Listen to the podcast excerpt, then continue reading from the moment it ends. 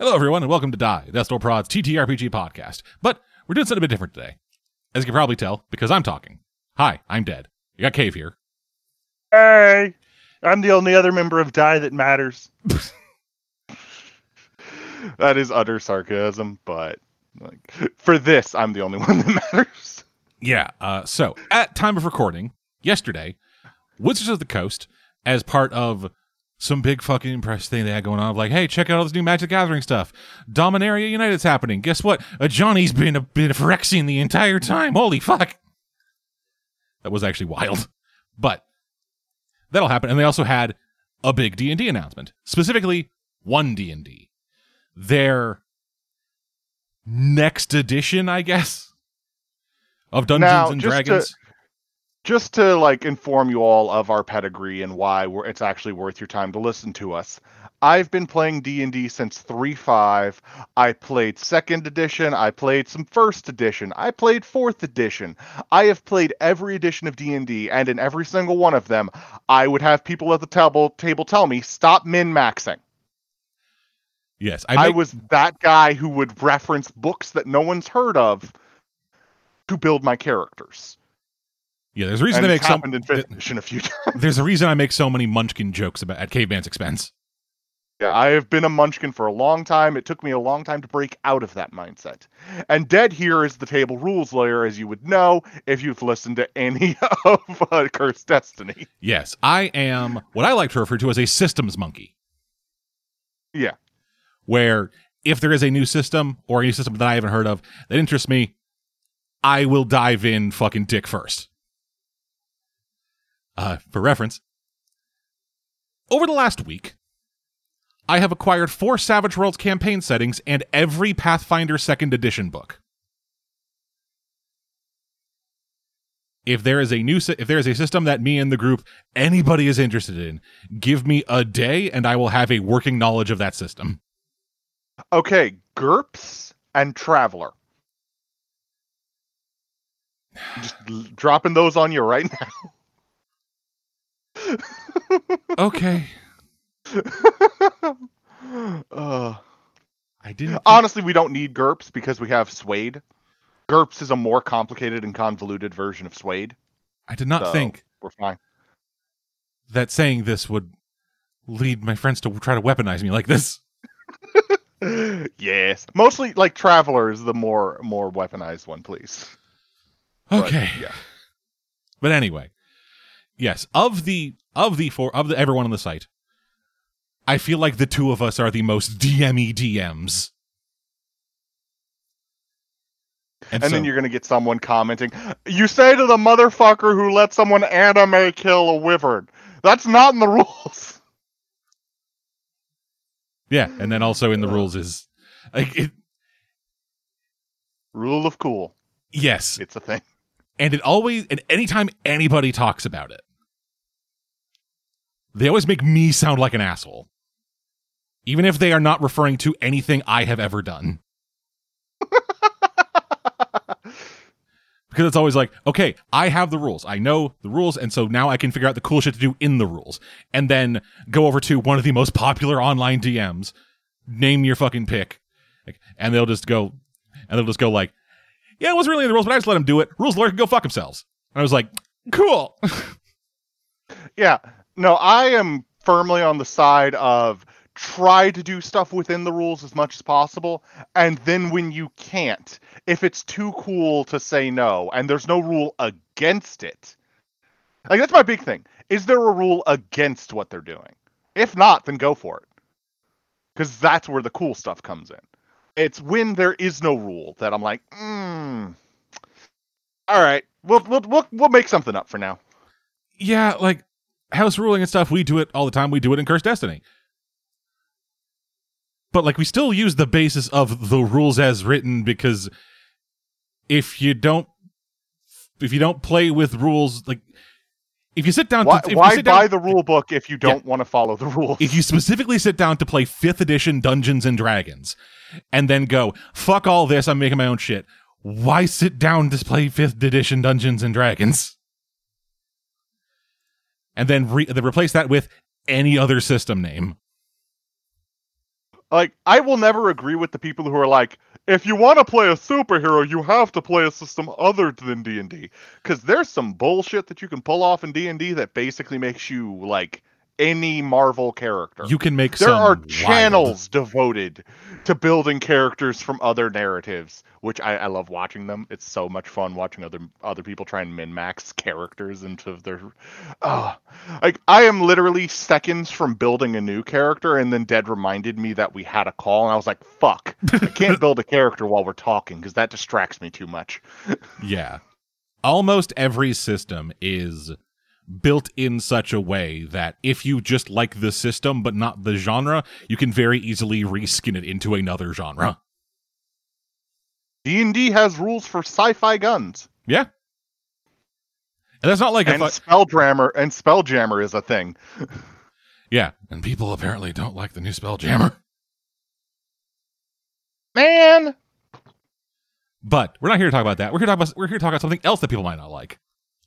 Because one D and D, one D and D is the next edition, for lack of a better term, of Dungeons and Dragons, uh, with a new player's handbook slated for release in 2024. 2024 marking the 10 year, marking the 10th year of fifth edition's life. wow, it's ten years old. Yes, it it much is. younger. No, 2014. They really should have released more basic equipment by now. Then Yeah, like that. That was the thing because like because like this that's announcement. that's my biggest holdup is that like they haven't given us any new basic equipment yet. Like ten years, ten years of long swords and studded leather being like the best of their tiers. yeah, like I remember. I remember when like the the announcement happened. I was like, wait a minute, already? Didn't like the new source book just drop this week? And then I'm like, oh, it's been ten fucking years. And then I go back and look at other editions, and that is the longest a single edition has lasted in D and D. Uh, I think third and three five or second is like, especially if you count them together, which most people don't, because third edition is fairly different from three five. Yeah, Yeah. and so with with this thing, they have released two videos that I'm aware of. Uh, they released their initial reveal trailer, which kind of went over broad strokes what they're going to be doing with like, like what their goal is for one D and D. Which the idea with it is new rule system, which we'll be getting into in a second. Uh, just just kind of like building off of what fifth edition had, streamlining it, and then making some changes that they have either already begun implementing in like backdoor fashion or stuff that players have already been doing the, the entire time. And just so you all know, I'm relatively blind on this. I knew one D and D was a thing. I watched two minutes of another person's video on it. I am pretty much. I don't know what's going on. Yeah. Whereas I have spent the last 24 hours reading over this fucking character origins or Un- Unearthed, Unearthed Arcana, which is available for free. They released this for free. as Dead part of ready to run uh, with what we've got. I don't. I have no idea what we're going for. Yeah, and so yes, there's the rules. Then there is D and D Beyond. Well, them trying to like make that more of a thing, which just we never really talk about D and D Beyond in any of our stuff. I'm not a fan of it, largely because it's a rules repository that requires a that requires a subscription to be able to have more than six characters, and then on top of the subscription requires you to pay like three hundred dollars to have access to the rules. In addition to the physical rule books that you likely already own. Yes, because there wasn't a because at the time there wasn't a way to like bundle that. But they have said going forward that all physical like one of the like pillars for this thing they're doing is with D&D Beyond bundling physical and digital releases so that if you buy a physical you get the digital. I still remember the last time D&D did a digital uh, add-on to their game and it robbed me of money after I canceled my subscription. Tight. And speaking of digital, the other thing they're going to be doing is wor- they are working on an officially released virtual tabletop. That'll be cool. Yeah, it's uh, built in Unreal Engine, and their idea with it that they've said is they're going to be releasing it, and it's going to have a bunch of prefab maps and tokens built into it, and then you can take those and shuffle them around and fuck them up and make your own shit out of them. My big question is how much? Yeah. And my big question is, will it be better or worse than TaleSpire? Because that's already a thing that is name. out.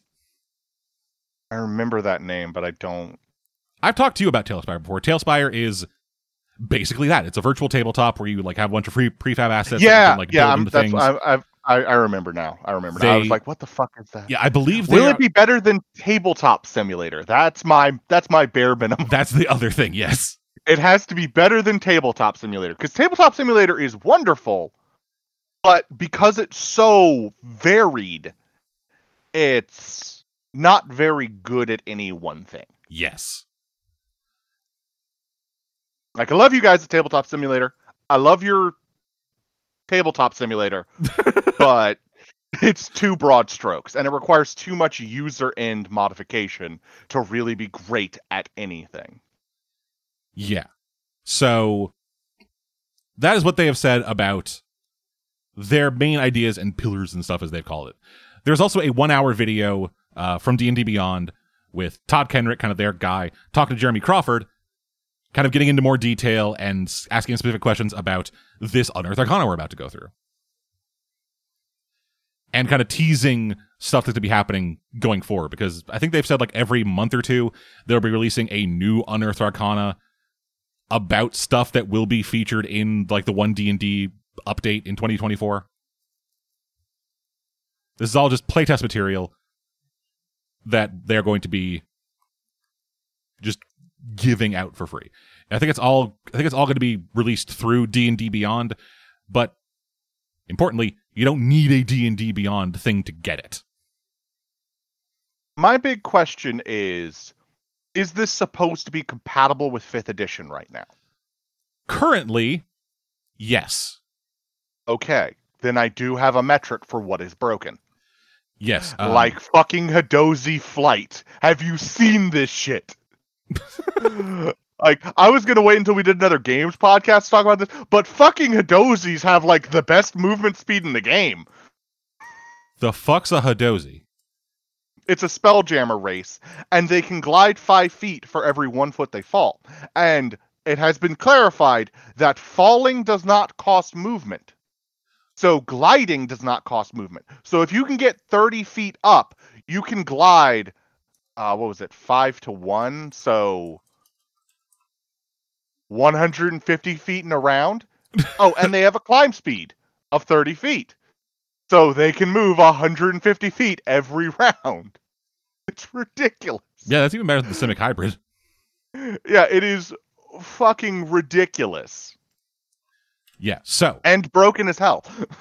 now let us move into the Unearthed Arcana. I just bumped my mic arm.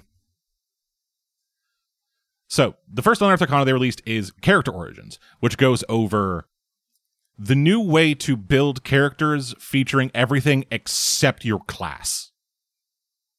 Okay. Because so race, background. Yes, uh, there's specific thing. Uh, there are three kind of like pillars for what makes a character in one D and D is race, background, and language. Ooh. See, that's the thing that I've I ha- I this is something that I really I have a problem with in D&D is I don't like the language system. Okay. It's weak. It's literally like garbage. Like if you want to have like if you want to have like English and Chinese, then you have to basically assign a race to a nationality, which is garbage. Like I've never liked racial languages in D&D, Uh-huh. which is why I kind of just hand wave it and say common is this region's primary dialect. If you go to another region, they speak a language you don't recognize. Okay. But like it's built into the core rules that you get languages based on races and I'm like whatever. like this is a it's a it's a variant that this group speaks. It just doesn't come up very often cuz unless I'm talking about ancient languages in which case it's an an- ancient language that none of you speak and we'll have to use magic to identify.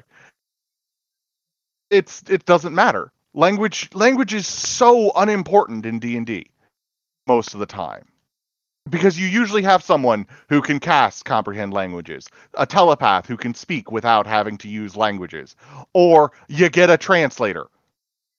and it I want language to be more important and I want there to be a system for languages to be more important. So I'm curious how language matters in this character building because it doesn't right now. Okay. So, we'll start with the races. There are, let's see here, uh, that's one, two, three, four, five, six, seven. There are nine base races human, Okay. Ardling, Dragonborn, Dwarf, Elf, Gnome, Halfling, Orc, and Tiefling. The fuck is an Ardling? I'm glad you asked. An Ardling is an angelic furry. Lissai. Yeah, the idea. I mean, we needed we needed a uh, we needed a counterpart to the tiefling. So yes, that is specifically what they called this out as. Jeremy Crawford said this was the flip side of a tiefling. They I mean, are they could have just like made it be a subset of tieflings, like you are born of angels instead of demons. But yeah, this is you are either you are born on the like upper planes or have some ancestor who originated from there, and because celestials, like like a lot of them in D and D and also in reality, uh, like through like ancient like religions and stuff, since celestial beings typically don't look like a dude. And are, and are instead either have like some animal things or just some weird fucking just collection of shapes that make your eyes explode. mm-hmm. They went with the animal thing, and so Ardlings have a head resembling an animal that has some connection to their uh, ex- to their celestial lineage. lineage. that's hilarious. Yeah, uh, they have uh, three lineages to choose from: uh, Exalted, uh, which is from like uh, Arborea or Ysgard, um, like connected to the chaotic good planes; Heavenly, which is connected to the lawful good planes; and then Idyllic, which is connected to the neutral good planes. And the All idea, right. and the idea is, depending on which one of those you get, it gives you a like there are a list of like suggested animals that you can have your head be, and then you also get like some other like minor features of that animal. But then, depending on which one you go with, exalted, heavenly, or idyllic, you then also get bonus spells. You get a cantrip at first level, then a, another spell at third level, and then a better spell at fifth level. I mean, that's about par. Oh, and So they get uh, they get resistance to radiant damage. wait, isn't this just like a This is kind of of just Aasimar? ASMR. yeah? Like, why didn't they just put Aasimar in the core book? Why did I forget that we had Aasimar? I don't know. also, the other thing that uh Ardlings get is a bonus action. Number of times equal to their proficiency bonus. They can fly their movement speed. They made up a new race to fill a role that another race already has. Yeah, kind of. The fuck? Yeah. And I completely forgot about Aasimar. yes, you Man. I like what the hell, man? That's bad on me and bad on them. Yeah. Uh, so kind of going back to races in a broad spectrum, uh, races are now kind of broken down into five parts. There's your creature Okay. type. Uh, for the purposes of this book, all the creature races that they have mentioned are humanoids. Oh, elves aren't Fey anymore? Uh, I don't think elves were. They ha- they have Fey lineage, but elves were never just straight Fey. Okay. Because that that's the part I was thinking about, the Fey lineage. So never mind. Yeah, uh, size, because for the first time in a while, you can now choose the size class of like medium sized creatures. Some of them, like they're you, with humans, with ardlings, with let's see what else is there. Okay, yeah, with humans and ardlings y- and tieflings, you can choose to be a small class creature. Uh, that yeah, that they were doing some of that, like starting to do some of that with fifth edition.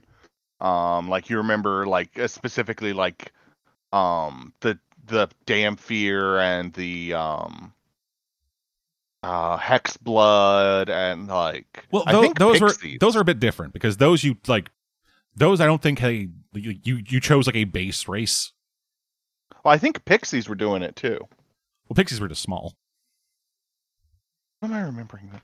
Harengon, Harengon, because that was in the same lump Yeah. as the Pixies.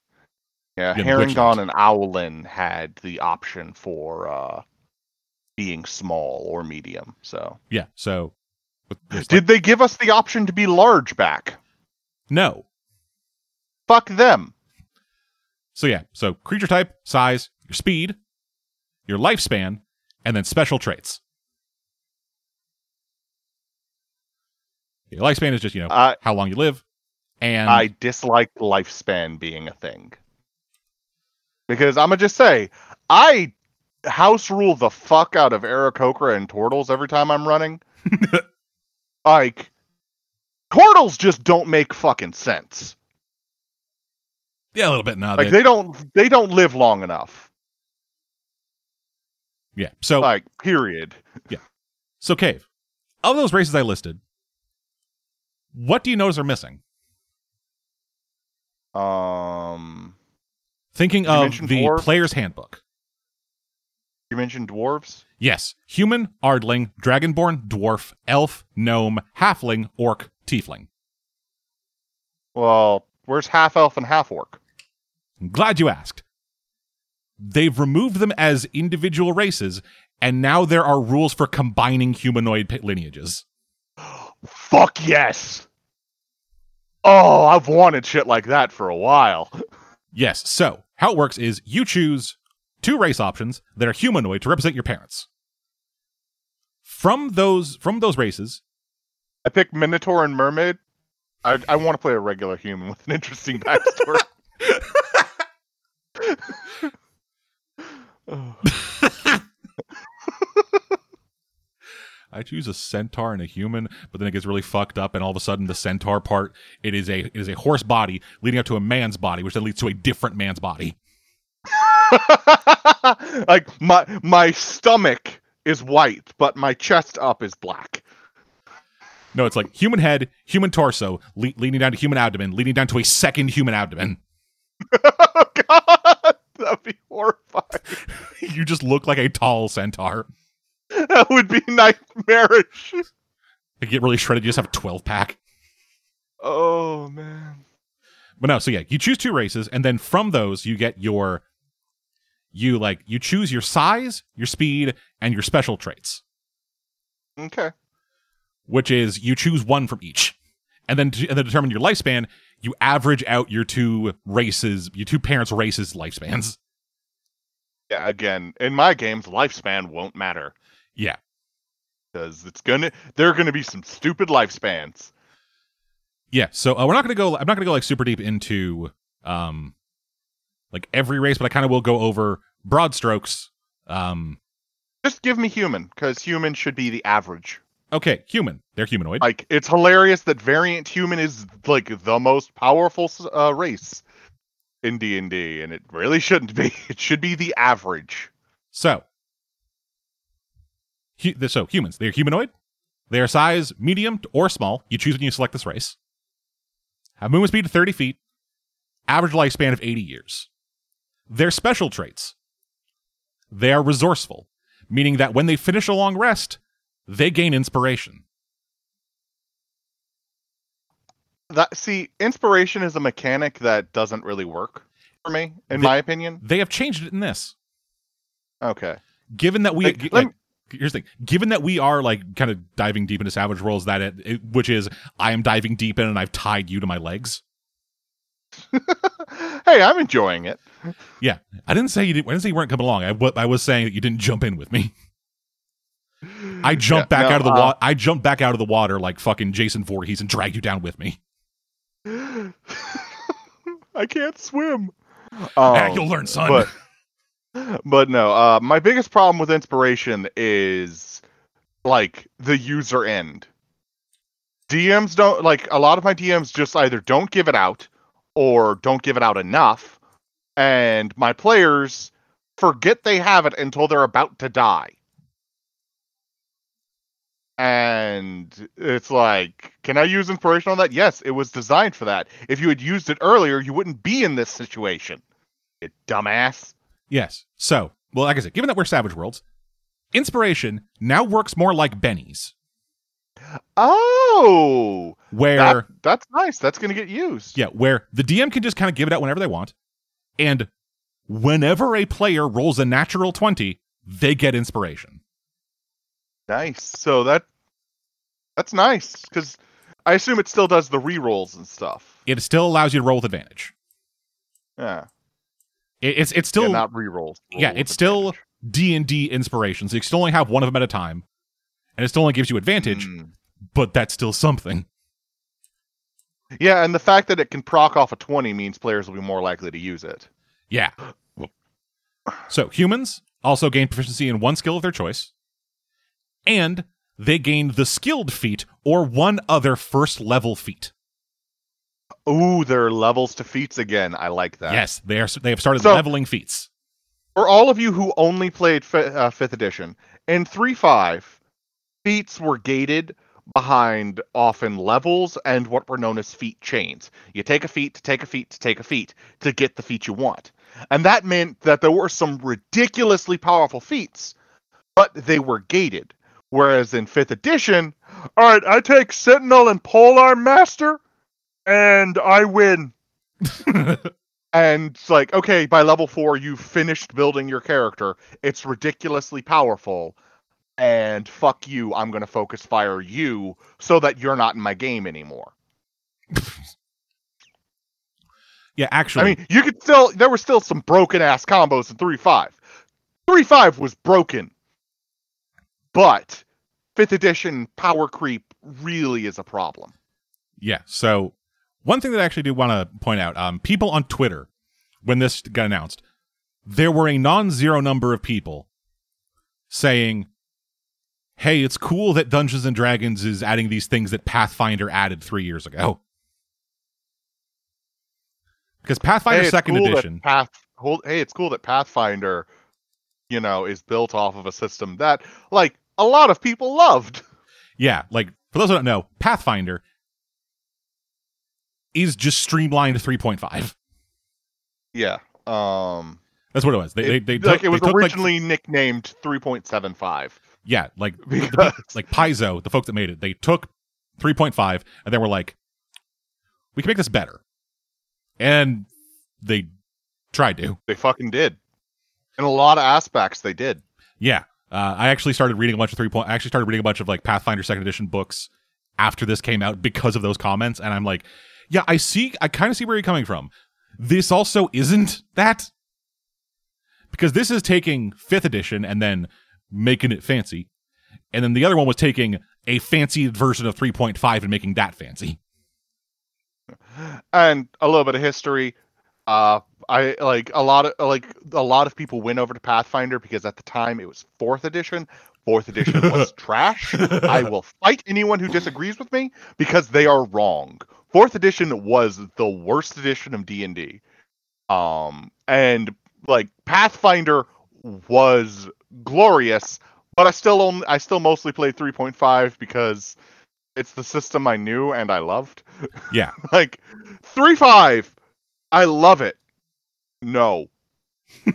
if someone asks me to play a three five game, I ask how much of it is being house ruled. Because three five was a game that had to be house ruled. Like you had to disallow so much shit in three five. Because so much shit was just horrendously broken. yeah, I played a character who from level one was genuinely unkillable. Because you could pull that kind of shit off in 3 5. yes. It was ridiculous. So moving on from there, we covered the Ardlings, limited flight, animal head, angel babies, resistance to radiant, Mhm. dragonborn. They're dragonborn. Do they have breath weapons that are actually worth your time? No, because the damage now is one d10 Oh my god. with no way to increase it. I'm really hoping that it fix that they fix it because that was the like I have never met someone who played who enjoyed playing um Dragonborn other than Alex. like every time I've met someone who like played Dragonborn, they were like, Yeah, and my DM always house rules it so that my breath weapon is actually worth my time. Yeah, I am.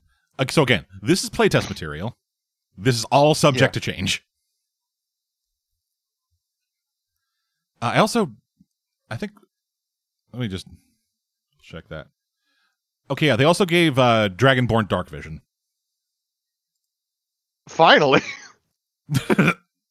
like like like that was another thing that always confused me. I remember when we were playing um when we were playing what was the name of that game?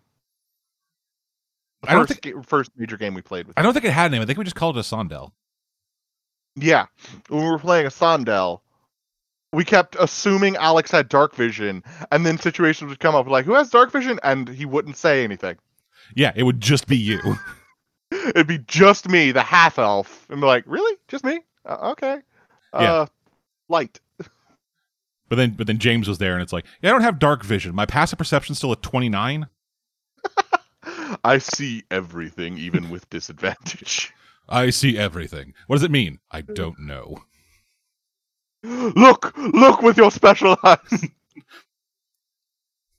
I see an orc. She has just luscious, she has luscious, luscious thighs.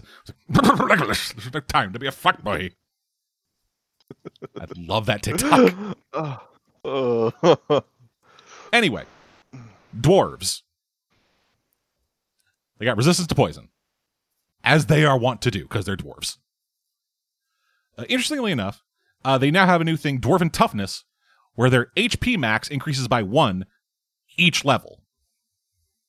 ooh, I like that. So it's basically every single level that you level up. You do your regular thing, get your get your new max HP, then add one. That's nice, especially if you combo it with toughness. Yeah. Uh, so next up, Forge Wise, uh, they get tool proficiencies with either with two of jeweler's tools, mason's tools, smith's tools, or tinker's tools. I like that. And I hope tools are more important in this version because I've made them somewhat important in my version, but you'll still notice half the party doesn't spend most of their time with them. yeah, I would like it if this thing had uh, crafting rules that Made sense? well, not not, not necessarily made sense fun? that it worked. that yeah, that were fun because like you get high enough level, like e- even if even if you're running rules as written, you get high enough level, you just can't make things anymore. Because it's like, oh hey, I want to make this very rare item, and I'm like level 15. Oh, what's that? I need to go on a quest, and the different quest, and the different quest, and then spend three years. I I'm pretty sure by my house rules it's a lot more feasible. But again, that's house rules. Make crafting fun. Yeah, I'm not asking for like fucking Skyrim shit where I walk up to an anvil, look at it for 30 seconds, then a fucking gun pops out. Like in 3.5, you could like like being a craftsman in 3.5 was ridiculous. I am affect like I have several DMs who still run 3.5 games periodically. I am barred from playing artificers at those tables. Straight up bar- because I played an artificer at one of their tables once and built a flying city by level 10 because I could. Like that was my character's motivation to build a flying city. And I succeeded. Was it like a new and at city? that point, was it like a new city or What? like a pre-existing city? oh, brand fucking new. I built everything from the ground up. No, no. What I mean is, did you take a pre-existing city and move it into a flying thing, or did you just go, "Hey, I made a flying city I built with the no"? entire city. I, I so you made a new city with no residents, no government, no infrastructure.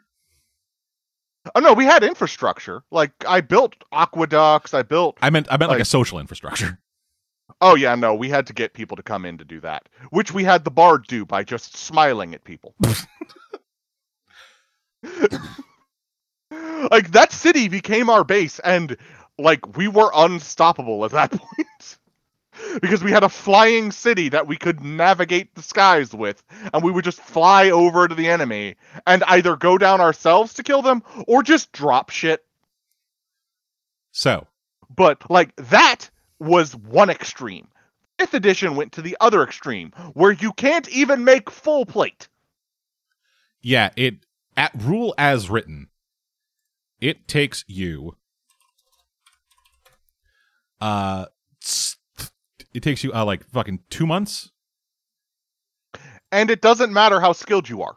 Yeah, no, you you could have tool expertise. You could have like fucking ridiculous skill tied to it. You could have like all these other different like fucking things just adding on to doing everything. It's always sixty days. The only tool that matters for anything expertise wise is thieves' tools. That's it. Yeah, kind of. And it fucking sucks. I mean, you can make an argument for a disguise kit, but why aren't you just casting a disguise self? Well, also like disguise kit isn't a art artisan's toolkit. Oh yeah, that's true. So yeah. And poisoning just sucks in this game. like there these are all issues that I hope they address in the new version. Yeah. Anyway, so final thing with dwarves. Dwarves can, while standing on a stone surface or touching a stone surface, as a bonus action, for 10 minutes, gain 60 feet of tremor sense. Whoa. That is powerful. They can use it a number of times equal to their proficiency bonus. Because one of the things we like with the Jeremy Crawford video, he said that when they were like redesigning these races and trying to make them, in his words, they were trying to make the dwarfiest dwarf. They're just like, hey, we want we want to make a dwarf that is the most fucking dwarf. We want to make the platonic ideal of a dwarf.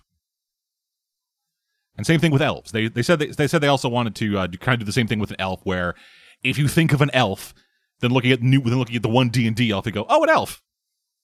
So they made Legolas and Gimli. Yeah, basically.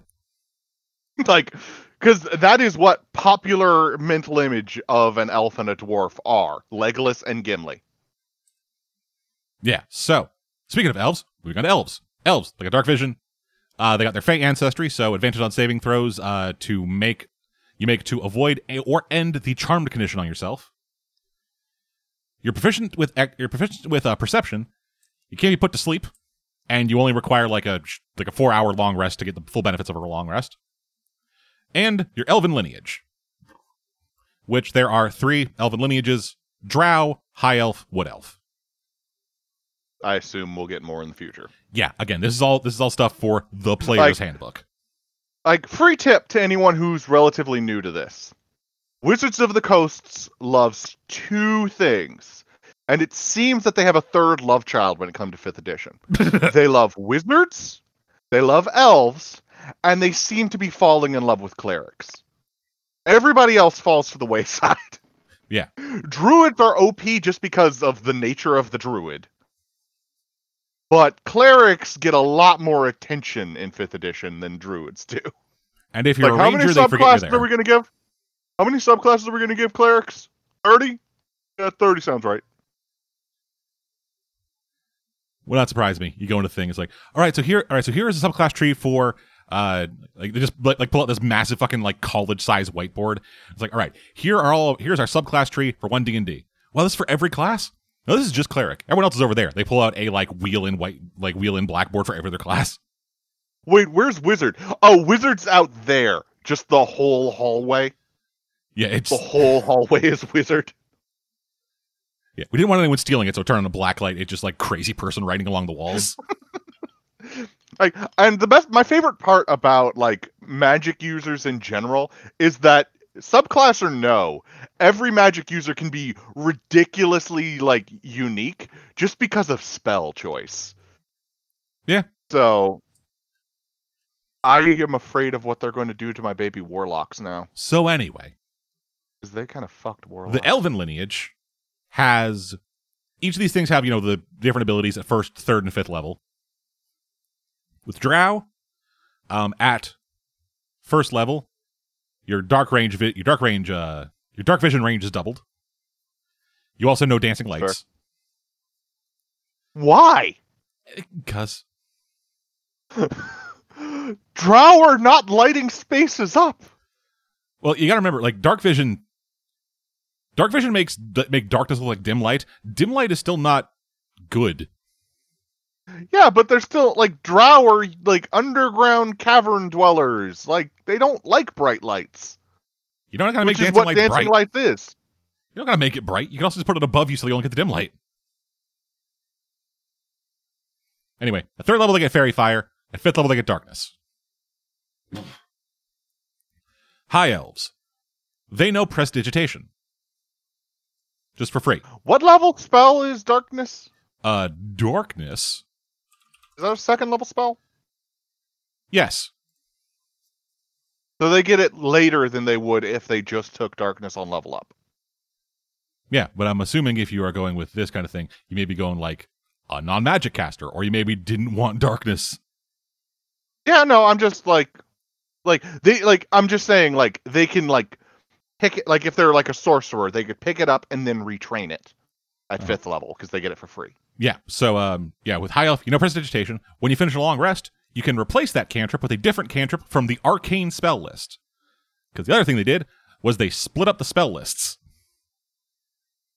Arcane divine. Arcane, divine, primal, Ooh. and primal is you know druids and rangers. Oh. I mean, it makes sense. like like I've been calling divine magic spiritual magic for like the past 5 years because of druids and rangers. so, it makes sense. Yeah, I've I've been I think I've I've been like doing I've I've basically been doing that same split. I just haven't been calling it primal. I think I was calling it like elemental chaos magic or something because you know the wilds and shit or whatever. But yeah, that's Yeah.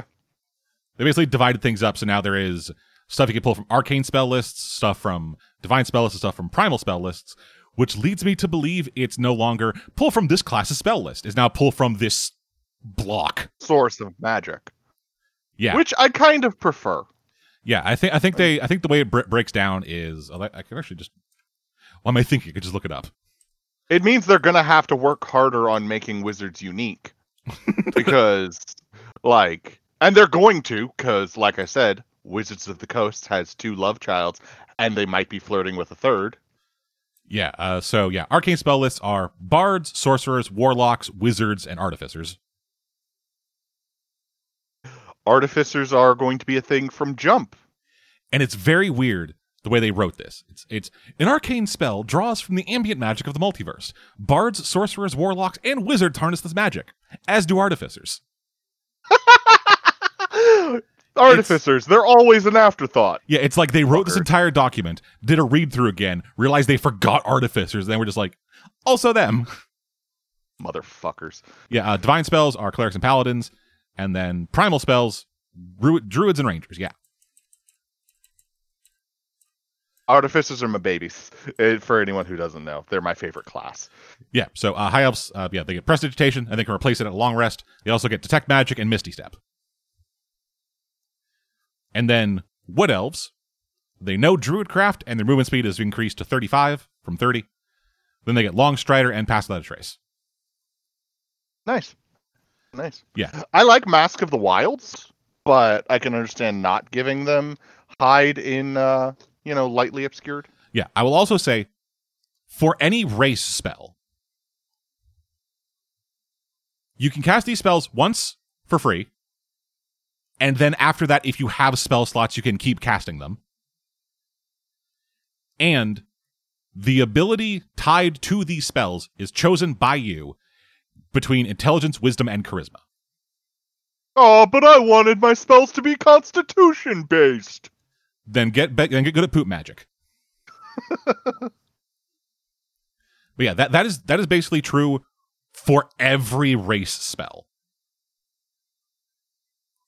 Just no matter what race you choose, if you get spells, you can cast them once for free, then using spell slots, and it uses the it uses the uh, ability modifier from intelligence, wisdom, and charisma that you choose when you choose the race you are, which I very much like. Yeah, it makes sense and it's how it should have been done since the beginning. I'm looking at you, magic initiate. Yeah, it's like, t- Like no, like- like I'm I house rule magic initiate to follow that rule. This makes more sense. like I I like it because it it lets you be it lets you like get these race spells, but not have to like either force you to never use them because you spec in an entirely different way for your character, or only be able to use them once. Like th- that is that is kind of the bane of a lot of these spells in fifth edition, where it's like, oh, I can do the sixth, I can do the sick thing once. I'm like A half. day. I'm like half of a warlock. Oh God! No, it's worse than half of a warlock because a warlock can take a nap and get it back. Okay, I'm a quarter of a warlock. There you go. Yeah, I like that, and then like having it having it be a choice of intelligence, wisdom, and charisma. That's fucking great. I cannot tell you how many times I have built characters where I'm like, okay, he doesn't need any of these because he's a purely physical character, but he gets this fucking spell ability that is only tied to his intelligence. So it's either, so then I guess that means I am either never using this Or gonna be an intelligent version of this character. and then also never use it because I put my actually good rolls into the stats I need. Yeah. It's like, all right, I've got a 17, a 16, a 15, a 12, and two eights. Well, I guess I'm going to have a 12 int. I'll probably use that ability eventually. Hell yeah, baby. DC, yeah, you gotta make a saving throw. DC 11. Woo! Fuck yeah, dude. Anyway, moving on to gnomes. Gnomes got dark vision, got advantage on all mental saving throws, which is intelligence, wisdom, charisma. Hmm. And then gnomish lineage. Uh, there are two gnomes. There are forest gnomes and there are rock gnomes. Forest gnomes get minor illusion, and they also get speak with animals. They can cast this a number of times equal to their proficiency bonus, and regain all uses on a long rest. You can use spell slots to cast these. Cool. Cool. And rock gnomes, you know, mending and prestidigitation. And they know it happened. And what knows it happened? What? The rock gnomes it happened. The rock gnomes know it happened. He was a deep gnome. There are no deep gnomes in this. And he wore a stone mask. That doesn't make him a rock gnome. That is an inside joke for us. That he is just killed dead. Yep. It's in my name. It's also my joke. Anyways, yeah, rock gnomes, they know mending and prestidigitation. In addition, they can make a clockwork device by casting prestidigitation for 10 minutes. Cool. Uh, casting the spell in that way consumes 10 gold worth of raw materials that you use make for stuff. Uh, when you create the device, you determine its function by choosing one effective from prestidigitation. The device produces that effect whenever you or a creature take a bonus action to touch it and activate it. Uh, and yeah, so you can have three devices of those. They each last eight hours and then dismantle themselves. At which point, the ten gold. So used to- wait. at which point, the ten gold used to make them comes back. Okay. I was gonna say. Yeah, you can you can reclaim the materials used to make these things. Okay. Yeah. Uh, next up, halflings. Advantage on fear saving throws. They can move through uh, the space of any creature that is a size larger than them. They have luck, so they can't. So they uh, reroll nat. So they reroll natural ones. And they are naturally stealthy, giving them proficiency in stealth. No sub races for elves. Sorry, for halflings. Next up, orcs. Orcs got dark vision. They're powerful builds, so they count as one size category bigger for carrying stuff and pushing stuff.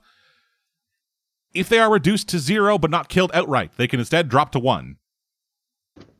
And adrenaline rush. They can, as a bonus action, dash, and when they do so, they gain a number of temporary hit points equal to their proficiency bonus.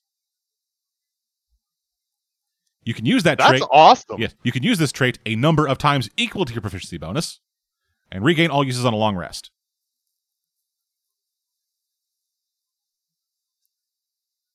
And then, finally, Tiefling. Tiefling, which they put in a pronunciation guide. Mm, probably because they got uh, tired of people pronouncing it Tiefling. Yep. Which, I mean, it's a fantasy race. Let people pronounce it the way they want to. Well, it's a fantasy race they made. Let people pronounce it the way they want to. It doesn't affect the game. I feel like I feel I have a strong personal feeling on this. Part may, might just be because I spent the first five episodes of our game being called the wrong name. Eh, true. But And no, it was only like the first two. but uh, James kept going. Yeah, I know. But then also like you made the thing. Like if you introduced a fucking fantasy race to me and then I just never got its name right. Well, see, the difference there would be most people have only ever seen it in writing, whereas I would be able to tell you directly. Hmm. Like it- one is accidental ignorance, one is intentional ignorance. yeah, and with this like people like I- don't feel like it's a dick move and that people should be and that people should get that frustrated It's- at you. It's when not you say, a dick move. Yeah, when you're saying, "Hey, this thing I made, it's pronounced this way."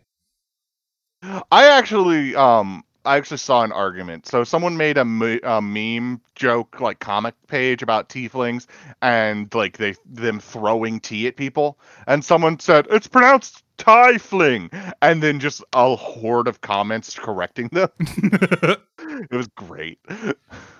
yeah. Uh, so, and finally with tieflings. Um they got dark vision. They know the thaumaturgy cantrip. And they have their fiendish legacy. Sorry about that, everyone. Um so yeah, we're back. So I was just talking so we were just talking about the um when did you leave actually? Uh, tiefling. Tiefling. Okay. Uh, we were you were at talking about their infernal heritages. Okay, yeah. So Infernal is resistant to fire damage, they get Firebolt, and then Hellish Rebuke and Darkness at later levels. Chthonic, resistance to necrotic damage and the Chill Touch cantrip, and then later getting False Life and Enfeeblement, Ray of Enfeeblement. And then Abyssal is resistant to poison with the Poison Spray cantrip, and then later getting Ray of Sickness and Hold Person. Yeah, I kind of dig that. Poison spray.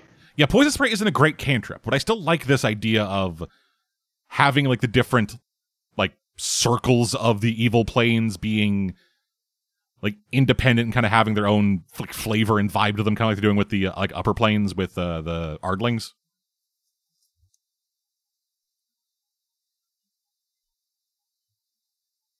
Like, yeah, poison isn't great, but like, the fuck else would you do?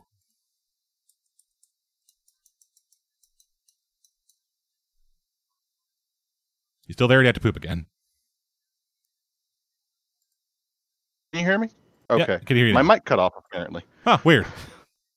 Yeah, no, I was uh, I was like, yeah, they could have gone with primal savagery. Well, that's acid damage. Yeah, and acid is better than poison.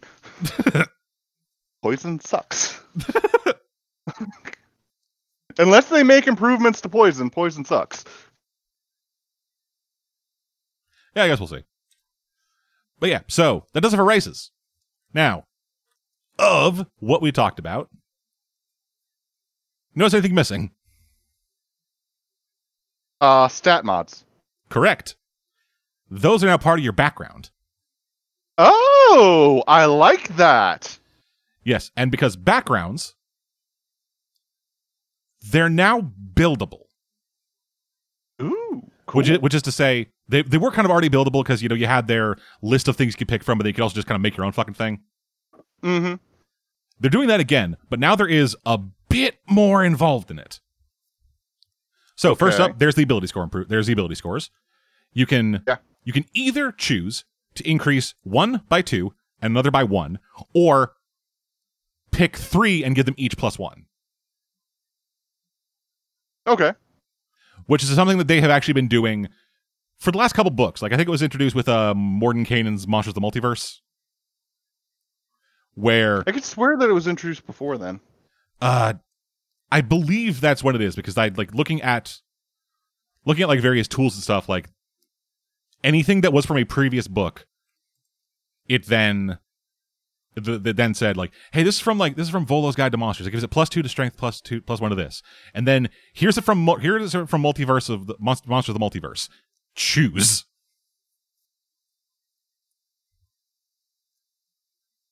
No, Like, it's a good it's a good choice in my opinion. Yeah. Like I've heard I've had people complain that ever since that was introduced where you could assign your stats however you want, it kind of ruined optimization. And I'm sitting there like, uh no, now Yeah. we can look at the special abilities instead of the stat mods, and some of these special abilities are really good for certain builds. Yeah, what dumb motherfucker was like, oh, I get to choose where my ability score improvement goes? That's suboptimal. Well, it was it's not that it's suboptimal, it's that it renders a lot of optimization moot. And they're wrong. Yeah, it opens up new optimizations. like yeah it opens up whole new aspects like i would i absolutely adore the idea of getting mask of the wild on a rogue and like or like you, you know what i mean like getting that little extra thing to make their like main like ability just that little bit more impressive Yeah. because certain races were already optimized for certain things. Like half, like wood elf or half wood elf already was kind of really good for rogues and rangers, but now it's even better because I can put those stat mods exactly where I want them to. Yeah. I can have a ramped dexterity and a ramped, uh, a ramped wisdom, and it's just oh, mwah. My tasty. bug yeah, my Beautiful. bugbear monks no longer have to have a fucking plus two to strength for no fucking reason. well, you could go strong if you really want to. No, because they because they have the fucking long limbs, they also have sneaky. Oh yeah, that's right. You got to go dexterity. Yeah, baby. Ah, bugbear monks. They're I hilarious. love bugbears. bugbears are fun. Dude, Yeah. I actually played. I'm, I'm not going to get into it because we were already been off topic enough in this. Yeah. So after ability scores, skill proficiencies. Choose two choose two skills. You're proficient in them. Nice. Ch- Uh, That's basically how it is. yeah, that's basically how it is anyway. Tool Yeah. proficiencies. Choose a tool. You're proficient with it. I want to make a joke here, but I don't follow popular media enough to know who's being called a tool right now. Language. You choose a language. Because language is now tied to your background, not your race, Good. which makes more sense. Yeah. Like if you were a human raised in elf society, you should speak whatever that society like again, I'm going back to Yeah. like like it dep- it should depend on where you were raised and shit like that. Yeah. I if, like yeah, that. If you're a human raised in elf society, you speak racism. Unless you're Legolas, Yeah. So in which case you married Gimli. after language, feet. Oh, you just start with a feat? Choose a first level feat. Nice. Every character gets one first level feat for free.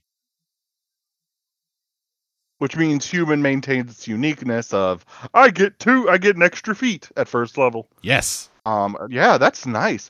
That's gonna open up some build options. Hell yeah, baby. Ooh, I could finally I could finally build Krieger Gem Cutter and not have to wait to fourth level to take telepath. anyway, and then finally, equipment. You get 50 gold to spend on starting equipment. Any gold you don't spend, you keep left over as gold. I like that. Yeah, and apparently That's one of my biggest problems. uh, Like, has always been like, you're just poor as fuck depending on certain class choices. Well, no, so, so that so that isn't so that isn't class equipment. Oh, That's- your okay. that is your background equipment. Like you know, like when you like when you pick a cleric or when you pick like an acolyte and get like prayer books, calligraphy supplies, it's a couple other things. that's awesome. Because that is enough to buy a toolkit. So if like your background is ah, I was a blacksmith, you can start off with smith's tools. Yeah, Which, as a blacksmith, can I just say how stupid it is that like like you cannot carry your tools for blacksmithing around with you because one of those tools is an anvil and the other is a forge. I believe. I, I Too believe. fucking heavy. Let me, let me actually. I believe they've like in like Xanathars they uh verified what is in a smith's toolkit. Yeah, okay, it's hammers, tongs, charcoal, rags, and a whetstone. Yeah. So, what are you hammering against? A rock, a stump, your buddy. Yeah, steel hammer will shatter a rock. I don't fucking know. Like the you dirt. can use Like you can use a rock, you can use a stump. It's just I, I think I think the idea with very suboptimal. yeah, the idea with the Smith's tools is just instead of going into someone else's place and being like, "Hey, can I fucking use your hammers and shit?" It's just like if you get to a situation where, "Hey, here's a fucking fire or here's a forge," like like how many fucking adventures and modules and stuff are there where you walk into like a fucking old abandoned mine and all of a sudden you just come across like this ancient forge that still works. Yeah, those are always cool. Yeah, and so then instead of being like, "Hey, yeah, hey, yeah, cool," I can use either this busted ass rusted fucking hammer where the fucking handle is turned into goop, or I can pull out the hammer I've been using for ten years. Yeah, no, that's fair. I've just like as a blacksmith, I know how much my, the shit I have weighs, and it's less like Yeah. Though they do sell small anvils that you could carry around with you, and there are Viking stump anvils. I'm getting off topic. Yeah, there's a reason why with Zirian I haven't said I pull up my smith's tools and hammer an anvil. There's a reason why anything I've done with smith's tools has either been in a forge or has been magic. Yeah, I might be giving Zirian a Viking uh, stake anvil soon. I mean, I have the bag of holding. Yeah. Well, also the stake anvil is one of the most efficient mobile anvil options because you just hammer it into hard ground or a stump, and you can. Off topic. Yeah. So, and apparently this is a thing. That, so, going back to the equipment, apparently that that rule for equipment of you get 50 gold to spend on starting equipment, keep anything left over. Apparently, that's how they built the fifth edition uh backgrounds, Well, they could have told us. or like something similar to that, because like yeah, again in the Jeremy Crawford video, it was apparently like yeah we we used rules similar to that for the starting equipment. Just no one ever really noticed that all the gold values came up to about the same. Yeah, because we shouldn't have to do the math. you should tell us. Especially if you say we can build our own backgrounds, you motherfuckers. Yeah. So that is the build your own background thing. They also have some sample backgrounds, just kind of get to give you an idea of how these things work. Uh, so- My, g- I'm still flustered at how stupid that is. yeah, uh, some of them are. So some of these are like you know classic like fifth edition backgrounds like acolyte, criminal, charlatan, uh, entertainer and stuff. Uh, and those have been rebuilt slightly because like acolytes, they get plus two to wisdom, plus one to intelligence. They get insight and religion. They get calligrapher supplies. They know the language celestial, and they get the feat magic initiate divine. Okay. Uh, so is it just assumed that everyone speaks common? Uh, it doesn't actually say, but I'm gonna say. Oh wait, no, sorry, it does say. Your character knows at least three languages: common, a language provided by the background, and a language chosen from the from the standard language table below. Okay. With standard languages Okay. being common, common sign language, Oh, dwarvish, elvish, giant, gnomish, goblin, halfling, orc.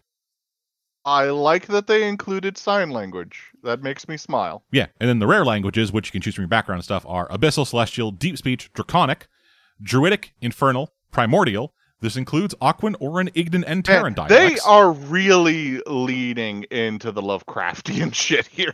Yeah. Uh, Sylvan, Thieves' Cant, and Undercommon. And how do you mean? Well, like when I hear deep speech, I think of the deep ones. Like, is that a, is it a different like group in D and D that I'm not remembering? Uh, aberrations. So like mind flayers. So like not not mind flayers. Uh, fucking beholders. Okay. okay, never mind then. Yeah, deep speech just means things spoken by things deep. Okay, Uh, but yeah, like so, uh, criminal, another like cla- another like classic thing from uh, fifth edition. They get plus two dex, plus one int, sleight of hand, and uh, stealth. Thieves tools. They know thieves' cant, and they get alert. they separated the thief from the rogue finally. Yeah, and alert. They also changed. Oh uh, yeah, so like that's So ba- that's background it's stuff. not just it's not just eliminate an entire portion of the game. Because with alert, there were no like you can't you can't have a surprise ambush or anything like that anymore. yeah, uh, or is that observant? no, that was alert. Observant is you can uh, observant is uh, plus five to your passives, and you can read lips. Mm. Yeah, so uh, they included 10 um, first level feats as just an idea of what a first level feat will be. And with alert, you get when you roll initiative, you add you can add your proficiency bonus. And immediately after you roll initiative, you can, with one willing ally, swap your initiative. Oh. Nice. Which that's sick as hell. Yeah. Like, You can build the guy who always goes first and then actually give it to the guy who it's useful for them to go first. yeah. Oh, that's ooh, I like that. And since you get I it at- like that a lot. and you since you get it at first level, you can now have you can now fucking I guess make an assassin who's a bit more usable in combat. Useful? It's like, hey, you hey you get you get extra damage on things that haven't acted yet. Cool. I rolled a nine. The- meanwhile, the cleric over there, I rolled a twenty-three. Hey, uh, I'm an assassin. Do you mind swapping? Oh yeah, no, worries. I problem. gotta wait for you guys to get hurt to do anything anyway. Yeah. Oh god, I hate I hate that mindset of yeah, no, I can't do anything until you get hurt. Yeah, no, I, I, I had a guy in one of my uh, uh, like in-person games who was always like, "I'm playing a cleric. Okay, I need to go last."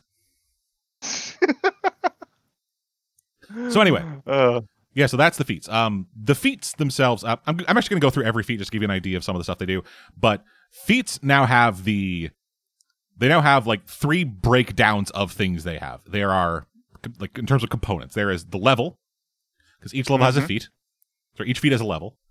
The prerequisites, which you know, the, oh, I okay. See, this is another thing from three five.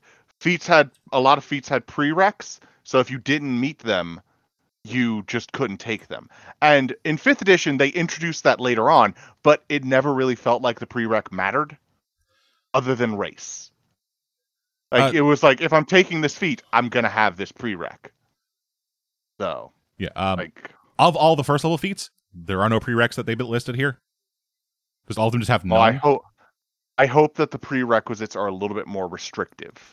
and Um, repeatable. Oh, so you it's a feat you can take multiple times. Yes.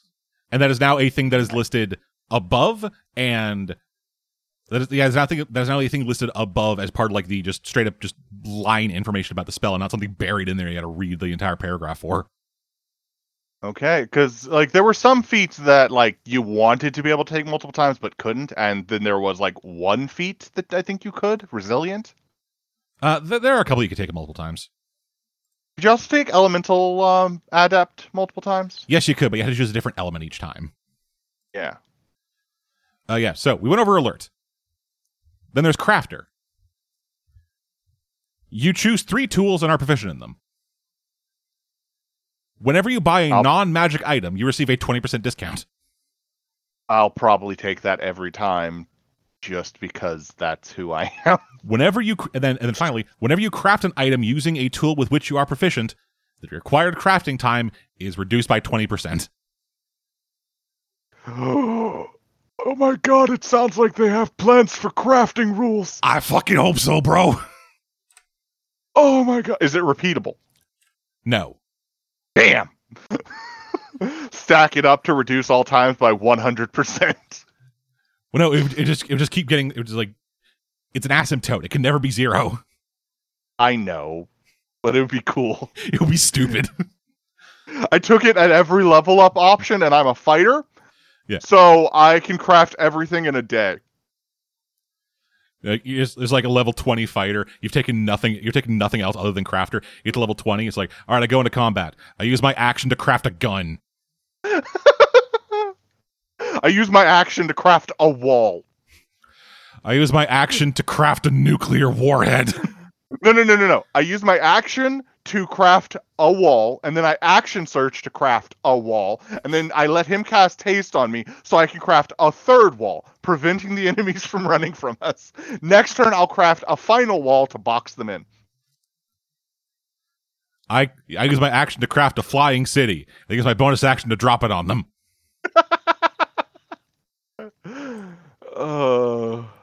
So next up, the healer feat. So when you use a healer kit, Um, you can expend one of its uses to tend to a creature within five feet of you as an action. The creature can expend one of its hit dice, then you roll that die. Uh, the creature regains a number of hit points equal to the roll plus your proficiency bonus. Interesting. And whenever you roll a die to determine the number of hit points you restore with a spell or with this feat's battle medic ability, which is what I just read, you can re-roll the die if it's a one. And you must use the new roll. See, that rep that act actively to me represents the healer being able to basically restore a percentage of a person's life force back to them, like by stitching them up, that rather than it being a set die size. It's dependent on the person being healed. that reads to me as they read healer and were like, wait, let's make this useful. Healer was already kind of useful. It was a free heal. It was a cheap healing potion. I liked healer. That- Healer was a good feat already. I don't. I did not like it. And it also and it also required you to have a healer's kit This one Thi- still does. only for battle medic. With the with the True. second thi- with the with the re-rolling heals, that is spells. Yeah, that's true. Like it is great for healing spells too now. Yeah, like it actually. If you built a cleric and and they don't have healer's kit for some for for whatever, fucking reason, this can still be useful to you. So anyway, lucky. Or a druid or a bard or anyone who can get healing magic. Yeah, exactly. So anyway, uh, lucky, classic feat. You have a number of luck points equal to your proficiency bonus. You can uh, spend luck points to gain uh, either advantage or to give an a- or to give an enemy disadvantage. It does basically say that whenever a creature rolls a d20 for an attack roll against you, though. Okay. So you can't extend someone else your luck unless there is a higher level feat called superior luck or some shit that lets you do that on creatures that are like within 30 feet of you or whatever. Yeah. Which again, that's where prerequisites come in. That's how you restrict things like that. It's actually really good. Yeah. Again, these are first level feats, so if there We are have no pre- idea how the prereqs are going to work. what I'm assuming this is is these are the these are like the fucking just evergreen feats that are just gonna be like, hey, anyone can take these, and then in either the full released book or later fucking like Unearthed Arcanas, it's gonna be, hey, here are some stuff that has prereqs for races, and here's some stuff that has prereqs for classes, and then here's some stuff that's some prereqs for backgrounds or whatever. Here's some that have prereqs for feats. Here's some that have stat prereqs. Yeah. Uh yeah, Crawford, I believe, did say that there would be another Arcana in the next no, you know, two years or whatever, that would be specifically d- diving into their new way to do feats. Uh, so yeah, Magic Initiate's next. It works like Magic Initiate. Did they change it so that you can cast the spell with uh, spell slots? Yes, it did. Good, because that's how it should be. Yes. So And the fact that we haven't gotten a uh, sage advice about it pisses me off. yeah. So Magic Initiate is also repeatable. However, you have to choose a Yes! different, however you have to choose a different spell list each time you take it. That's fine. Because even with just three spell lists, that's such a expansion to your spell list. That gives you so many more options. Yes. So, when you take this, you choose a spell list Arcane, Divine, or Primal. From those lists, you take two cantrips and one first level spell. Wonder how they're going to handle Eldritch Blast. You always have that spell prepared. You can cast it once without ca- without using without using a spell slot, once per long rest, and you can also use spell slots to cast this. Your spellcasting ability is intelligence, wisdom, or charisma, chosen when you take the feat. Whenever you gain a new level, you can replace one of the spells you chose with this feat. Oh my god. It's supposed to be from the same spell list and same level, but that's still just an overall improvement. That is a vast improvement, and that is really good. Because while it's not like, oh, I'm going to optimize so that I have the spell I need for the day, it's still like, I'm going to optimize and uh, I don't need this spell, hasn't had much use for me anymore, so I'm going to swap over to this spell. Yeah, I don't know why I took poison spray over shillelagh, but I guess I'll change it now. I thought poison spray would be funny, but then I just kept farting on people and I just kept making mad at me. It kept doing nothing except getting me aggro. Yeah. I'm gonna take healing word instead. Well, no, poison spray is a cantrip. yeah, I know. I know. So anyway, next up, musician. take chill touch instead. Yeah. So next up, musician. Gain proficiency with three instruments. And after you finish a short rest or long rest, you can play a song on a musical instrument with which you have tool proficiency and give inspiration to all allies to, the, to a number of allies who hear the song equal to your proficiency bonus. So if you are a human with two other party members, at first level, you can give everyone inspiration when you finish a long rest. That is that is really good. That's like, all right, time to go to bed, guys. Why? Because we'll be better in the morning. Yeah. Inspiration. Just wake up to you doing a didgeridoo solo.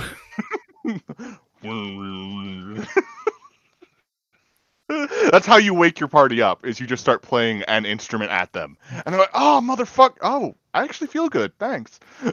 yeah.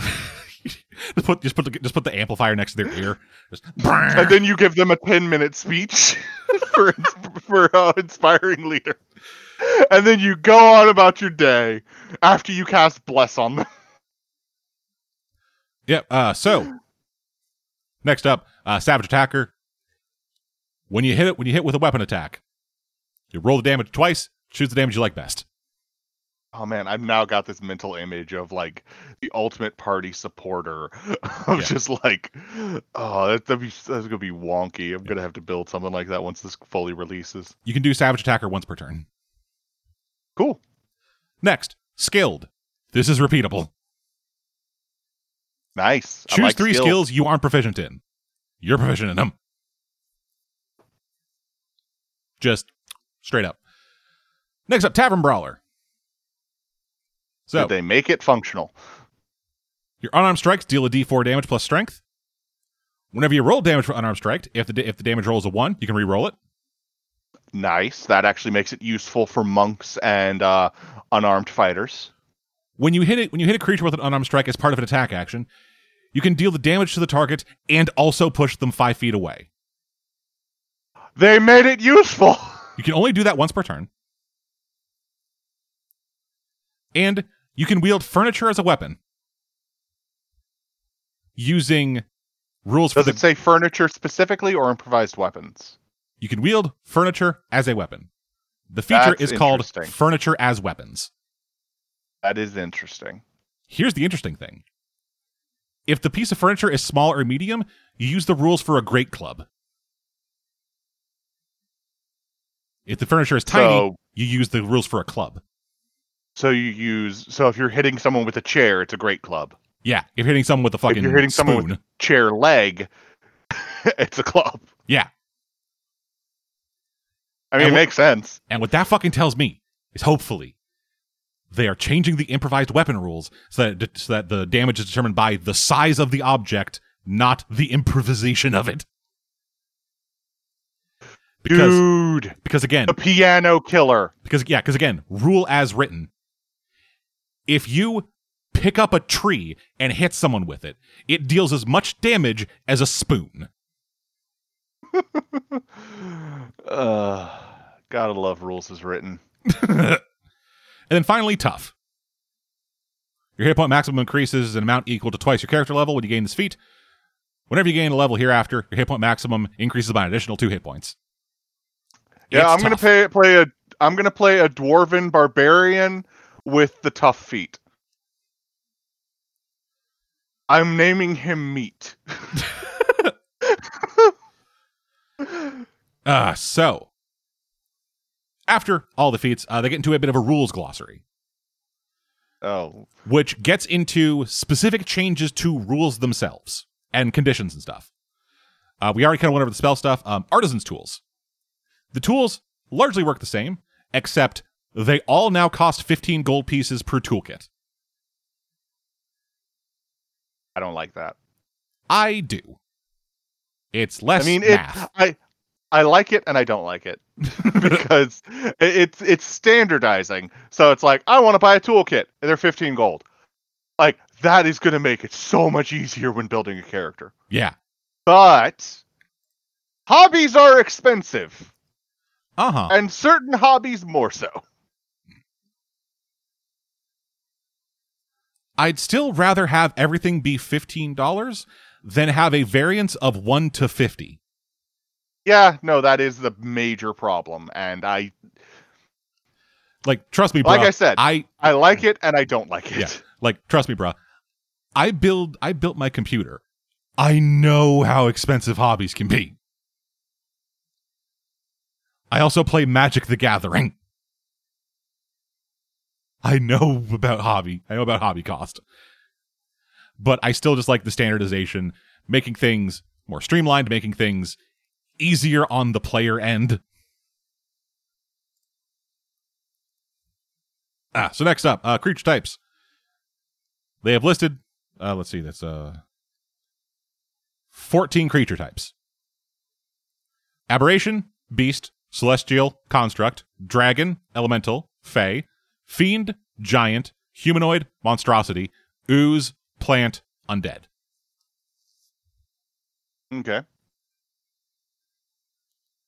According to, the, according to this document, these types don't have rules themselves, but some rules of the game affect creatures of certain types in different ways. For example, the description of Cure Wounds specifies that the spell does not benefit a construct. I feel like that will come up and be more important as things progress. Yeah, as we get more stuff. Yes. Next up, a brand new umbrella term the D20 test. A D20 test is an ability check, an attack roll, or a saving throw. They're just they're I just can putting see certain spells saying that on a test or something like that. yes. It specifically says if something in the game affects a D20 test, it affects all three of these rolls. Nice. It's nice. Yeah. Um. They also ha- they also say that for to warrant a D20 test, a test would have a target number of no less than five and no greater than thirty. If someone needs a 31 to complete something, it just Then cannot be done. fail. If someone needs Okay. a 4 to beat something, they just succeed. And speaking of just succeeding and just failing, that's a thing now. With every D20 test, if you roll a natural 1, you fail, regardless of modifiers. If you roll a natural 20, you succeed, regardless of modifiers, within the rules of your physical body. Yeah, so it's not like I'm going to fly over to that ledge by making an athletics check. Like no, you you you can't you can't jump that far. That's a physical impossibility. But I rolled a natural 20. Cool. You go out 30 feet and then plummet to your fucking death. Hmm. I absolutely adore when a player tells me, "But I got a nat 20." And I'm, like, "But bitch, I, told don't you care. You couldn't. I I literally had to play a tele, a te- tell a player the other day, and I told you that there was no way you could succeed before you rolled, dumbass. like they were like, "I'm gonna roll for this." I'm like, "There's no way you can succeed." I got a nat 20. You don't succeed. and they got they got pissy at me like nat 20s do not automatically mean success on anything nat 20ing a, in a fight does not mean you win the fight it means you hit a little harder Yeah. This does kind of change that. And also, this largely plays into the house rule that, like, the vast majority of people fucking follow anyway. Where if you are rolling a d20, if you get a natural 20, you succeeded the thing. But I do like that they still felt the need to put in you can't do the impossible. You can just do as good ri- as you possibly can't can. ride a pillar that someone else threw effortlessly Yeah, and the last thing, with, the last thing to talk about with the D twenty tests are critical hits. I'm going to read a sentence to you, Cave. oh no Weapons and unarmed strikes have a special feature for player characters: critical hits.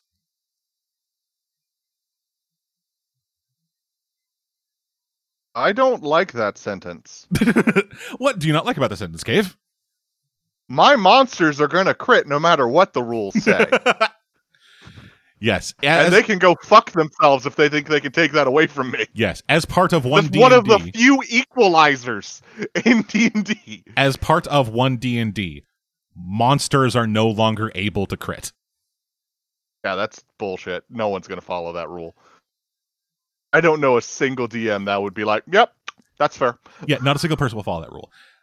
What's weird is they like Crawford said that the equalizing factor for this is that monsters will have recharge abilities. Yeah, no, no one's gonna follow that rule.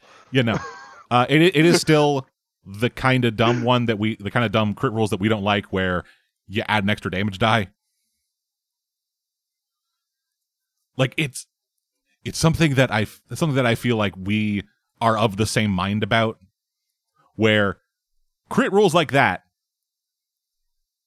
It's entirely possible that you just fuck up entirely and your crit is just nothing. Yeah. Like you roll two ones. That sucks. Yeah. Um. For those of you who don't crits listen, to, should feel good. yeah. For those of you who don't listen to Cursed Destiny, for one, check it out. It's pretty good. Uh, but for another thing, in that thing, we use the Call of Cthulhu crit rules, which uh, I've heard some people call crunchy crits, which I'm not that big a fan of. But with that, it, it with that, even if you roll a one on the die, you're still doing one more than your maximum damage. So no matter what, Yeah. you're still hitting for more than you possibly could originally. The other one I like is you double everything.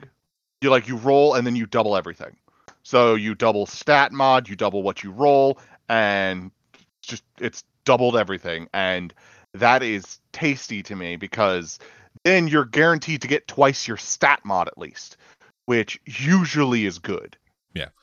Um, final thing they changed for crits. If your weapon or unarmed strike doesn't have a damage die, it can't crit. That's good. Because I have got I have had people try and argue with me that because they rolled a crit on a net, it should deal some kind of damage. And I'm Well, like, that's no, stu- well, no, it that's doesn't deal stupid. damage. That's fucking stupid because nets don't deal damage, period. But your punches still do damage. And, Yeah, and your punches don't have a damage die. unless you you know go down that path. Unless you take like Tavern Brawler or be a monk.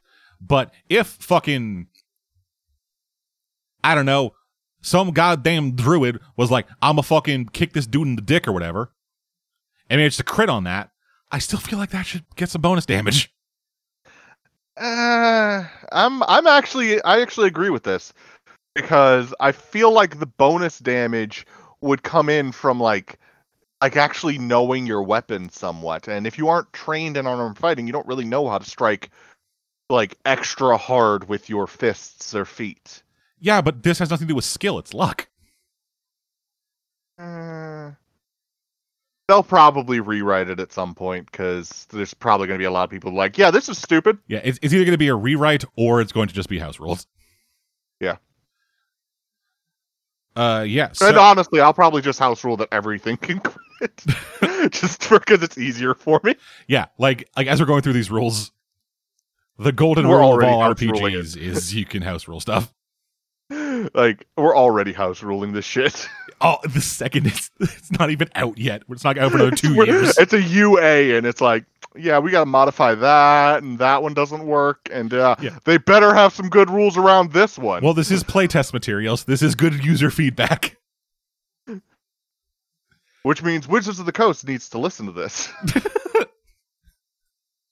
At Jeremy Crawford. I'm not sending this to Jeremy Crawford. Oh my god, could you imagine if this was the recording that actually like launched the site? oh my god. okay, yeah. So Oh, it'd be so dumb. gaming sets. They now all cost one gold apiece. Good. Now we have a generic cost for when players are like, I want to buy Monopoly, Cool, one gold. which honestly is how I've run it. But then someone's then some asshole like me is gonna house rule where it's like, I want to get into the, I want to get into this like really rare card game. Cool, that'll be five thousand gold pieces. No, it's one gold piece to get a starter deck, and then it's one gold piece to just keep expanding your decks. And until you hit a certain point, a critical mass, as you were, you can't really build very effective decks. You can just build kind of fun decks. That's And worse. that critical mass is five thousand gold. That's oh no, no. That's that's the fucking mentality of people who buy booster boxes. Yeah, I buy booster boxes. Yeah, I buy singles. I buy boosters. I like the gambling of it. Random chance, man. Yeah. Two different perspectives on the same game right here. Did you did you ever get into Overwatch? Nope. okay. Maybe stay away from Overwatch 2 then. I don't I don't like that genre of game, so it's not gonna be a problem. It's turning free to play, but they still have loot boxes. Anyway, they changed up grappling. Ooh. So, Grappling's always a nightmare. How are they trying to fix it this time? So, with grappling, when you're grappled, your speed is zero and can't change. You have disadvantage on attack rolls against any target other than the person grappling you. Makes sense. The grappler can drag or carry you, but suffers the slowed condition while moving unless you are tiny or two sizes or more or two or more size categories smaller than the grappler. That makes sense. And grappling now has a set DC that you make a saving throw against. Why they gotta fuck it? Yeah, so it's now a dexterity or strength saving throw, depending on what you what you set it as. Uh, and I believe the uh, I believe the uh, thing is your strength is eight plus your eight plus your proficiency plus strength. Oh, so you can make yourself decent at it. Yeah, they're, they're And there better be like a grappler feat that improves your DC or some bullshit. yeah they're, they're just taking it away from being a like a taking- they're contest yeah, every time. yeah from being a contest just being a thing that you are trained and good at. Yeah, it's a consistency thing now, which I like that. I like that. Yeah, uh, the condition also ends uh, if the yes one if they if they beat the DC they get out. The condition also ends if the grappler is incapacitated or if something moves you outside the grappler's range without using your speed. Does it take an action to contest the grapple? At the end of each of your turns, Mm. it's a free action at the end of each of your turns. I mean, it still makes your opponent waste a turn, which is really good. Yeah, and it's not and it's not like you can't do anything. You still just you can still like stab the shit out of the person holding you. Yeah, yeah, but it limits what like it, it's. It's kind of how um, it's kind of how like when I couldn't do any magical damage to the werewolves, I was just like, I'm gonna grapple them. Yeah. and it was because I like it was all I could do, but it was still useful. Yeah. Like you know, X character can tank an X, a certain number of hits. It limits what your enemy can do. It it is useful. Yeah. Uh, so next up, incapacitated condition. So you're inactive, so you can't take actions or reactions. For everyone trying to bullshit this, if you can't take actions, you can't take bonus actions. You fucks. Oh, I fucking love when I get someone trying to argue that with me. I'm like, no, you can't. You don't get to do anything. It's like, oh, you're stunned, but uh, you're stunned. You can't take actions, but that means you can still take bonus actions, right? Fuck you. I command my mechanical animal to attack on my bonus action, even though I can't do anything. I command you to bite these fucking nuts. Eat my ass. Ugh. You know, just for that, your mechanical fucking dog explodes. Eat. Fuck you. Oh man. Rocks fall and your dog fucking dies. Well, my Drake Warden dragon attacks then. Your Drake Warden dragon turns around and bites your balls off. Bing bong. Ugh.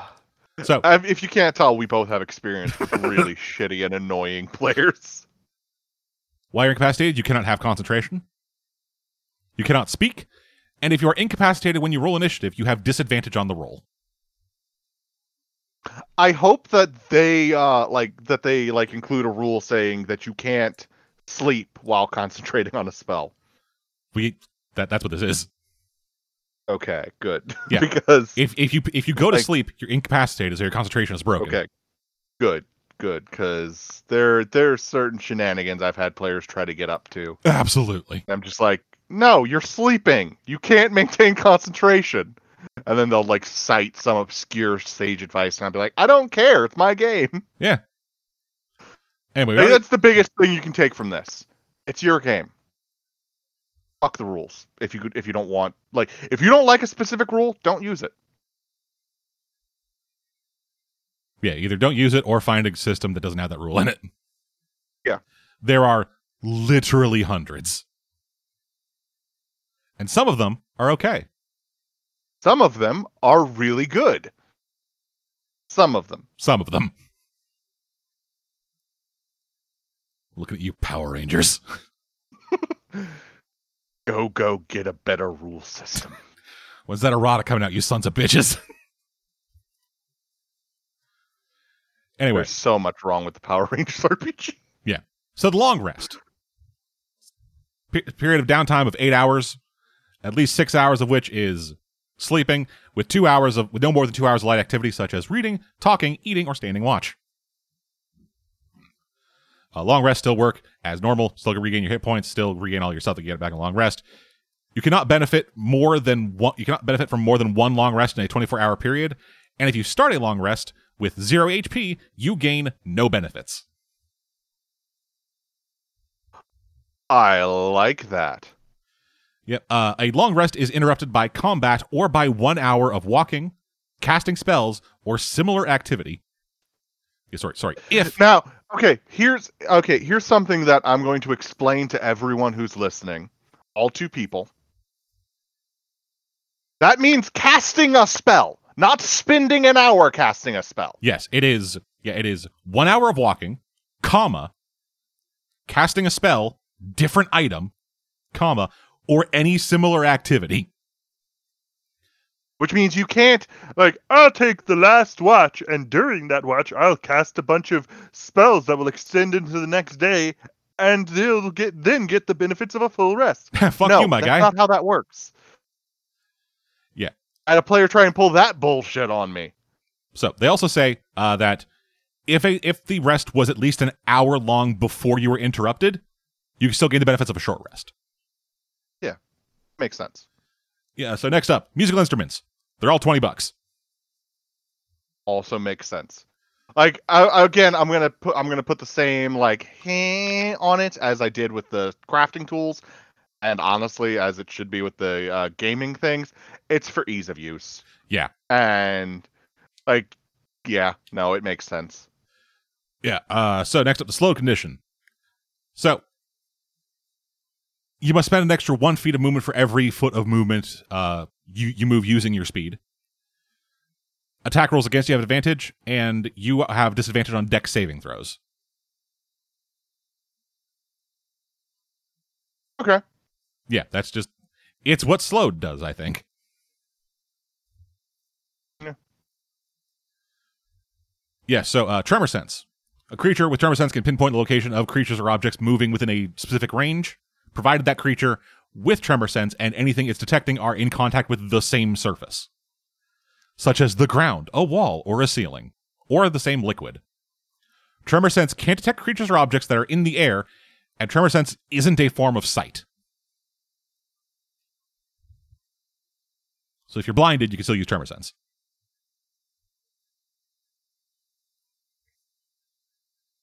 Blindness, deafness. Yep. So the next up, well, actually, this is finally uh, unarmed strikes. So unarmed strikes, it uses your strength and proficiency bonus.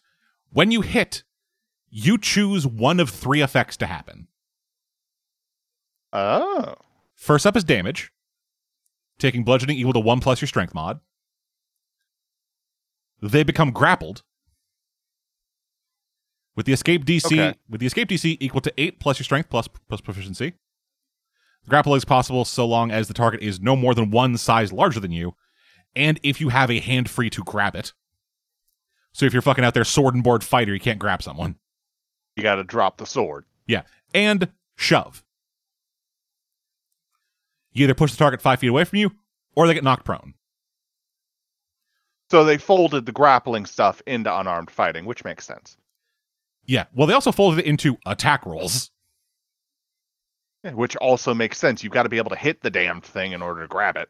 Yeah, in fifth edition proper, um, grappling and shoving both are contested rolls with either with athletics versus either athletics or acrobatics.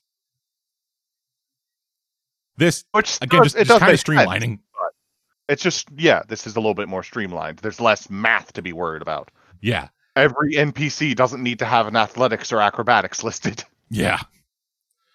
And they also have a list of uh, arcane, divine, and primal spells for the magic initiate. Uh, yeah.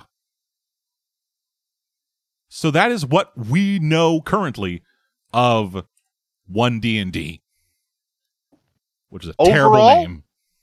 Overall, it has my approval. Yeah, for the name. it's Like there are some things that need working out. There's some things that need clarification, but this is a UA. Yeah. This is. Oh my god! I just realized that you're gonna that we might end up doing this regularly for the rest of the one D and D content. why. Whatever do you mean, caveman? I hope you guys are looking forward to more die.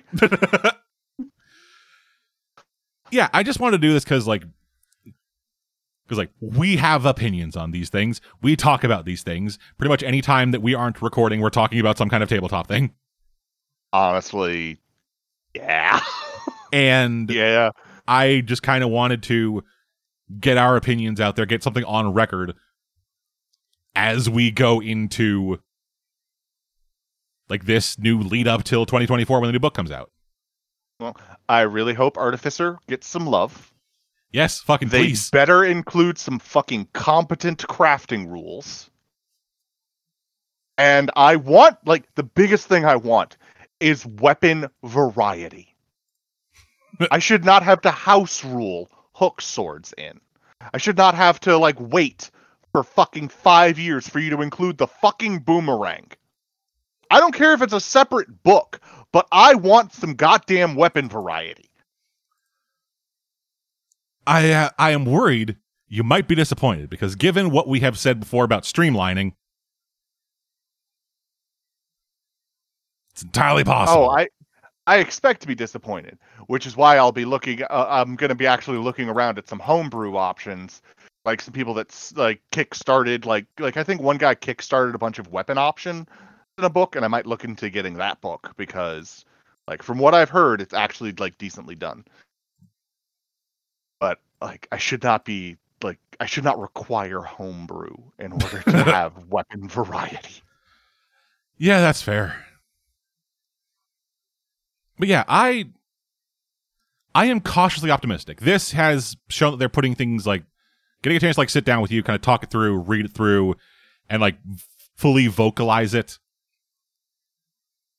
It's interesting to me the changes they're making. It seems like they are making honestly making changes that kind of make this system a bit m- closer to like other systems, like with the with like the almost like with the almost modular like race and like background abilities. It kind of feels like Savage World's been It- getting with it's getting not that. it's not almost it is like absolutely modular because especially with the half breed option like you're able to pick and choose your favorites with a lot of this stuff which is nice Yeah, and uh yes, like kind of taking t- kind of taking like some of the stuff from that.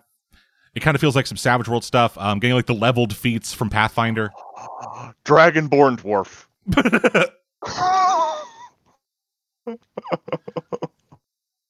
oh, Claudia.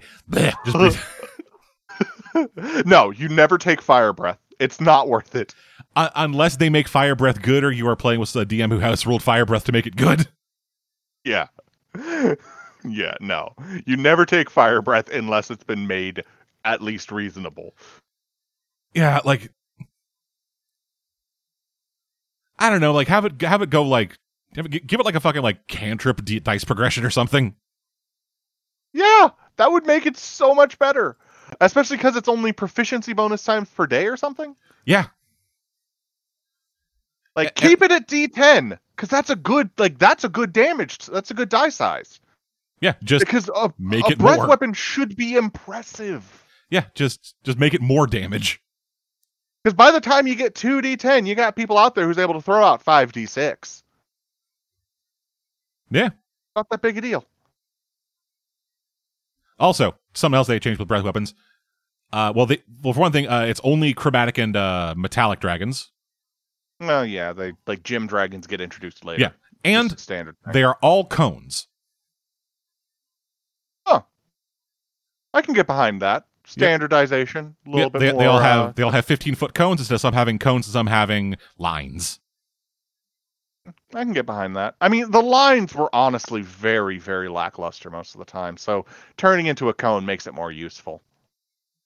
Yeah. All right, yeah. So those are our thoughts on D and on one D and D, on like the playtest material that has been released so far. Um, Cave and I will be keeping an eye out on on our Takana stuff with that, and we will be coming back here when their next thing gets released. No idea what that's going to be. Could be the feats. Could be classes. Who the fuck knows? Could be more spells. Sticks to snakes. Sticks to snakes. Anyway, thank y'all for joining us. Until next time, I'm dead. I'm Cave. Bye. Goodbye. Have a wonderful time.